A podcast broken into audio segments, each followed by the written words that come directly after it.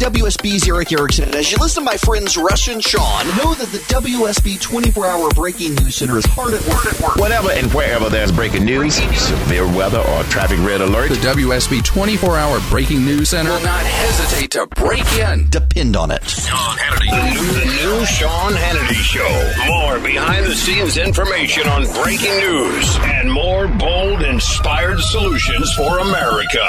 Live from the Hill, our very own Jamie Dupree with the latest news from D.C. All right, Jamie Dupree, the most connected man in Washington, D.C. Hey, and Sean. Our top story today is the desertion and other charges brought against Bowe Bergdahl. Uh, remember, we Obama allowed five Gitmo terrorists to go free in exchange for this guy that went AWOL and deserted. Six Americans died searching for him. One of them will be on Hannity tonight. I mean, it's just unbelievable. And they t- they were out there bragging about this for a long time. What a great deal it was. How good they were to do this. They certainly lionized him in the immediate aftermath, didn't they? Yeah, they really did. I mean, they took a victory lap for the administration. I guess that's and, backfired. You know, I, I think the, uh, the the whole the whole thing is stuck sort of in the craw for Republicans for a long time, and this just in a sense rekindles that uh, that debate and brings it back. And you know, I, I, I would bet that uh, administration officials would rather not have an extended court martial or anything like that. What they announced in the last half hour were two charges against him: one on desertion and one on misbehavior before the enemy, is what it's called. The desertion only carries a max charge of five years uh, confinement, but the other one could be up to life. So we'll have to see. They're going to have what they call an Art- Article 32 preliminary hearing. It's sort of like a grand jury uh, kind of civilian grand jury hearing. That's going to happen at Fort Sam Houston in Texas. They didn't announce when, but I would assume in coming months. So this thing is not going to go away. The immediate reaction from here on the Hill, everybody just uh, hearing about this, obviously, in the last few minutes, like everybody else. Uh, here's one statement from uh, Florida Congressman Ron DeSantis, who said, uh, deserting during wartime is an extremely serious offense. Bergdahl's conduct needs to be judged at a court martial. That's sort of what we're hearing from Republicans right now. It's just an amazing screw up. You know, at, at the time, if you remember, um, I interviewed a lot of his platoon mates. I mean, they were they were the yeah. ones that were out there. Tonight we have on the guy that led the search for this guy. But then we lost six American lives looking for this guy and handed over to the uh, ta- what Taliban. I guess in 2015 they're going to be turned over out of Qatar to go back into the battlefield if they haven't already At joined. some point later this year, I believe that's the agreement. Yeah, I think it's in they June. can go do whatever they want. Yes. Yeah. So tell me what the wisdom here is. You know, the, the guys that I interviewed, those platoon mates of his, actually heard radio transmission from the locals that there's an American soldier asking for directions to find the Taliban. I mean, at that point, why are we wasting one resource to find him? He, he made that decision on his own. Well, uh, and what comes next too is the question of: Do you have a lot of evidence presented along those lines, or is it more of a clerical kind of thing that we take next? Are we on our way to a uh, to a plea bargain uh, type of deal that keeps a lot of those details out of the public record? Uh, you know, we'll just have to see what happens. But obviously, again, for a lot of Republicans, it just brings it all back. I certainly don't look for the White House No. to talk much about it. Uh, but uh, tomorrow, when the president gets on Air Force One to fly down to Birmingham, Alabama, I'm certain it'll be one of the first questions asked by reporters aboard Air Force One. By the way, let me clarify. I said six of them died looking for him, and one will be one of the people that survived that led the charge looking for him is going to be on with us tonight. The six that died uh, sounds like Obama. At least I didn't say Navy corpsman. Navy corpsman, Navy corpsman, Navy corpsman. I know what you were trying to say. Yes. Well, thank you, Jamie. You could you can correct me on the air. I, I No, no, correct no. you No on the air. point when I, out that- when I think you're world. Navy wrong, corpsman Christian Brossard and lying on a gurney aboard the USNS Comfort. A woman asked Christopher, "Where do you come from? What country?" And in Creole, uh, corpsman Brossard responded, "In Tanzania, the United States of America." don't you think the fact that he mentioned corpsman so many times in that speech tells you something? Don't you? Can't you interpret it to mean that he well, doesn't for a lot what- of critics, it shows one thing: uh, not being very familiar with the military. Yes. It- Doesn't it? and Well, you're the objective reporter, so I'm, Well, I think that should, it spells it out right there. he doesn't know what a corpsman is. How do you be the, become the commander in chief and not know what a Navy corpsman is? I mean, that's chilling, isn't it? In a way. Hey, there's always a couple of. Uh, I always figure that uh, for somebody who becomes uh, either a House member, senator, or even up higher, like the president, there should almost be a manual for the staff to uh, alert you to a couple easy pitfalls to avoid. Corpsman, Navy corpsman. You you, you, you just read Listen, the I've seen teleprompter. as- corpsman. I uh, the emails I get from people and the misspellings and the hatcheting of For- words. Forget misspellings. Forget malaprops. Forget all of these things. I'm not defending him. I'm just saying I Oh, completely my. agree. It shows an unfamiliarity with that. You're Oh. absolutely right. I, I think for the first time, take note of this day, we just got an opinion out of Jamie Dupree. And it, it, it was an obvious one, but we're, that's a start. I think we're making progress. Maybe it's because Boortz was on yesterday. Maybe he Yeah, felt you never know. If he's listening, he's going to be mad that he tried for all those years and didn't get anywhere. Um, there was a poll that came out that shows that uh, less than a third of Americans care about global warming. You want to know why? Because most Americans don't believe the science because it's been uh, there's such conflicting science on the issues, and we know that that whole that whole England study that came out was uh, phonied up numbers and they falsified the records and wasn't exactly true, was it? You know what's really interesting. This is a number, another one of those issues in which, uh, it, depending on which sort of universe you're living in, it's uh, it, it, you know the Democrats. I was just I was down in the hall yesterday listening to a couple of staffers talking about global warming. Climate change amendments that they were hoping to bring up on the budget resolution on the Senate floor, and hearing just sort of the, you can almost see them rubbing their hands together, thinking we're going to get the Republicans and box them in on this. So it's really interesting that even though some of the polling data shows that, it's still a big deal. I don't look for Democrats to back off at one bit. I saw a bunch of a, tw- a bunch of tweets yesterday from people talking about trying to trap uh, uh, Ted Cruz on global warming and more, and, and I would look for that issue to be brought up by the Democrats a number of times this year against the GOP, and also trying to do it next year. Well, it's going to be that. It's going to be abortion. It's going to be gay marriage. Anything but what you know, the real substantive issues that the next president's going to deal with. You know, Al Gore used scenes from the movie "What Day After Tomorrow" in his documentary "An Inconvenient Truth." Well, let's just make up computer models that look really great on screen. Um, all right, so the budget is the big issue. What you were talking about as relates to global warming was that report that they want to deny states whose governors who don't agree on global warming money. I mean, punish them because they don't think the right way. Yeah, well, there, there was a document that came out. Uh, let me uh, get it up here on my screen earlier this week from FEMA, if I remember uh, correctly. It's it's it's called the State Mitigation Plan Review Guide, which sounds sufficiently bureaucratic as to not deal with anything, but it does raise the issue of withholding money from states if they do not talk about climate change and really focus on it. You either you either follow that government line, boy, or they're going to punish you. Yeah, exactly. And so, uh, the, you know, the, but the one thing that I would say about that is how does that not happen in the future?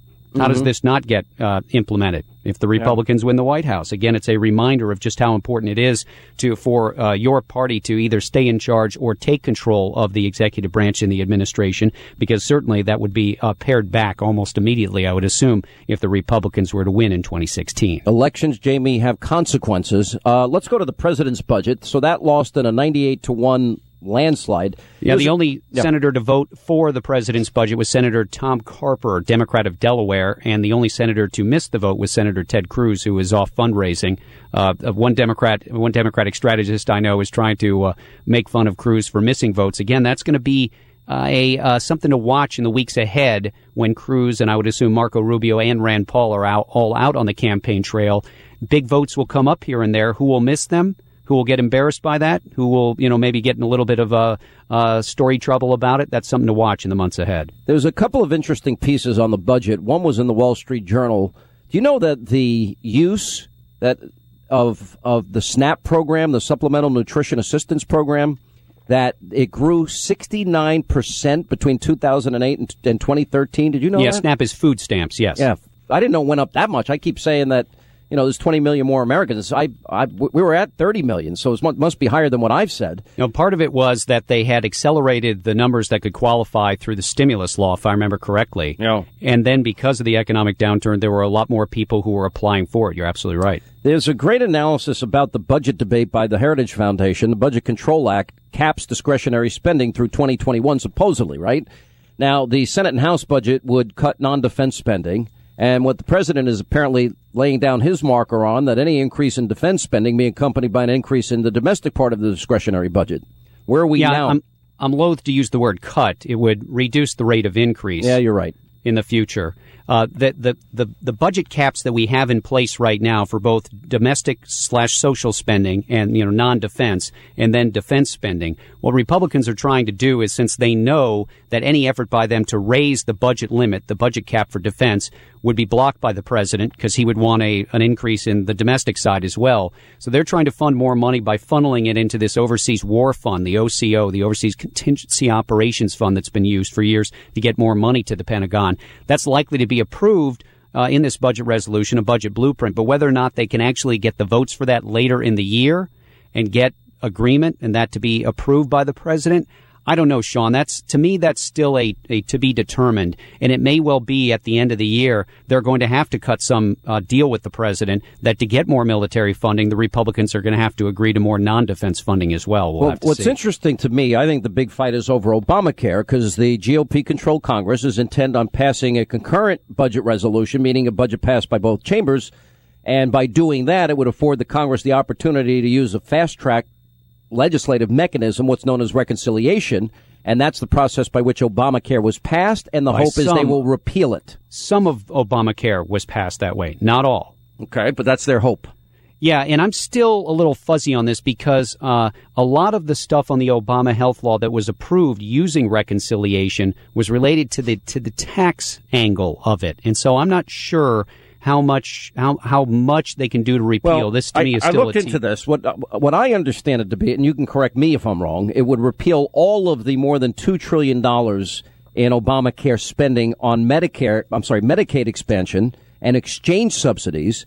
And the budget would also repeal all of Obamacare's taxes, as you point out, their insurance regulations and government mandates.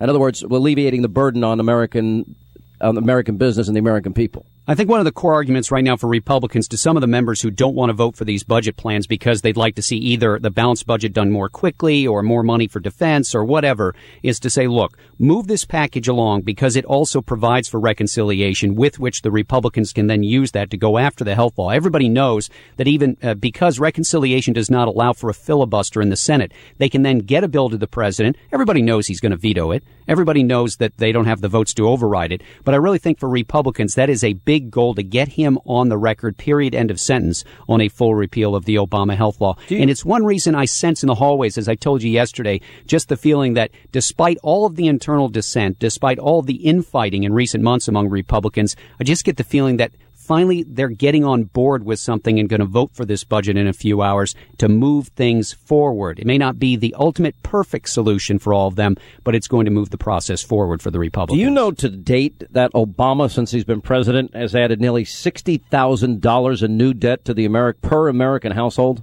Well, when the debt goes up, what was it when he started? I don't remember off the top of my head. I should know that. I should have it on a post-it note here. Bob Portman had a piece of National Review. Do you agree with the Republican analysis that this plan balances the budget in nine years? The Republican plan? yes. Sort of. Is it? Are they using phony numbers? Well, there are. I mean, for example, I think the Senate budget, the Senate Republican budget, if I remember correctly, would repeal the Obama health law, but it doesn't take away the money that's brought in from the taxes associated with the health law. Um, you know, some of the, to me, nine years out with a balanced budget, all of that's fuzzy.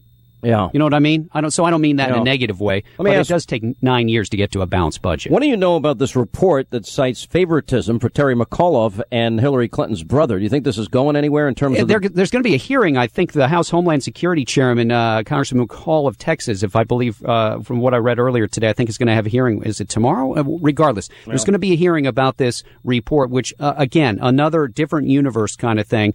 Uh, Charles Gla- Grassley and other Republicans saying this report shows that this number two guy at the Department of Homeland Security wrongly intervened and with political uh, uh, leanings and, and you know to uh, to help people like the governor of Virginia and getting visas for people, and yet then there's Democrats who put out statements saying this guy's been cleared of everything and there's no reason to look into it. So the Republicans are in charge; they're going to hold hearings about that for sure. We'd be negligent if we didn't mention the Fifth U.S. Circuit Court of Appeals is going to hear oral arguments April 17th and expedite this hearing about Obama's executive amnesty. So that's Yeah, this is to whether or not to lift the injunction against the president's executive actions. It'll be April 17th, Fifth Circuit Court of Appeals down in New Orleans. As a friend of mine said, that sounds like a journalistic road trip for sure. All right, Jamie Dupree in Washington. Thanks for being with us. See you, Sean. 800 941 Sean is our number. You want to be a part of the program. A lot of weird questions We're going to check in with aviation experts regarding this uh, plane crash yesterday.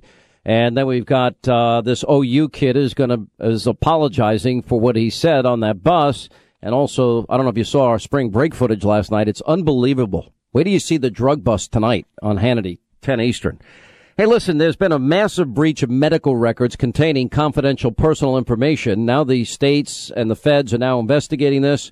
Now that's charts belonging to patients of a healthcare provider found tossed in a dumpster belonging to an Illinois company that was actually hired to dispose of the sensitive documents.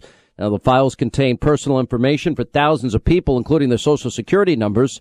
Now in this day and age, if you're not protecting your identity, you could be in big trouble. Identity thieves are smart. They're ruthless at what they do. Everything about you, including your bank records, is connected and stored on a cloud somewhere. All it takes is one hack, one breach. Thieves have everything they need to take over your life. That's why I have, and if you don't have it in this day and age, you need it, LifeLock Ultimate Plus. Now, LifeLock Ultimate Plus is going to watch your identity, your bank, retirement accounts, credit cards, even the equity in your home. Go to lifelock.com slash Hannity now or call 800 440 4836. 800 440 4836. 800 440 4836 for Lifelock Ultimate Plus. Sean Hannity. News 95.5 and AM 750. WSB.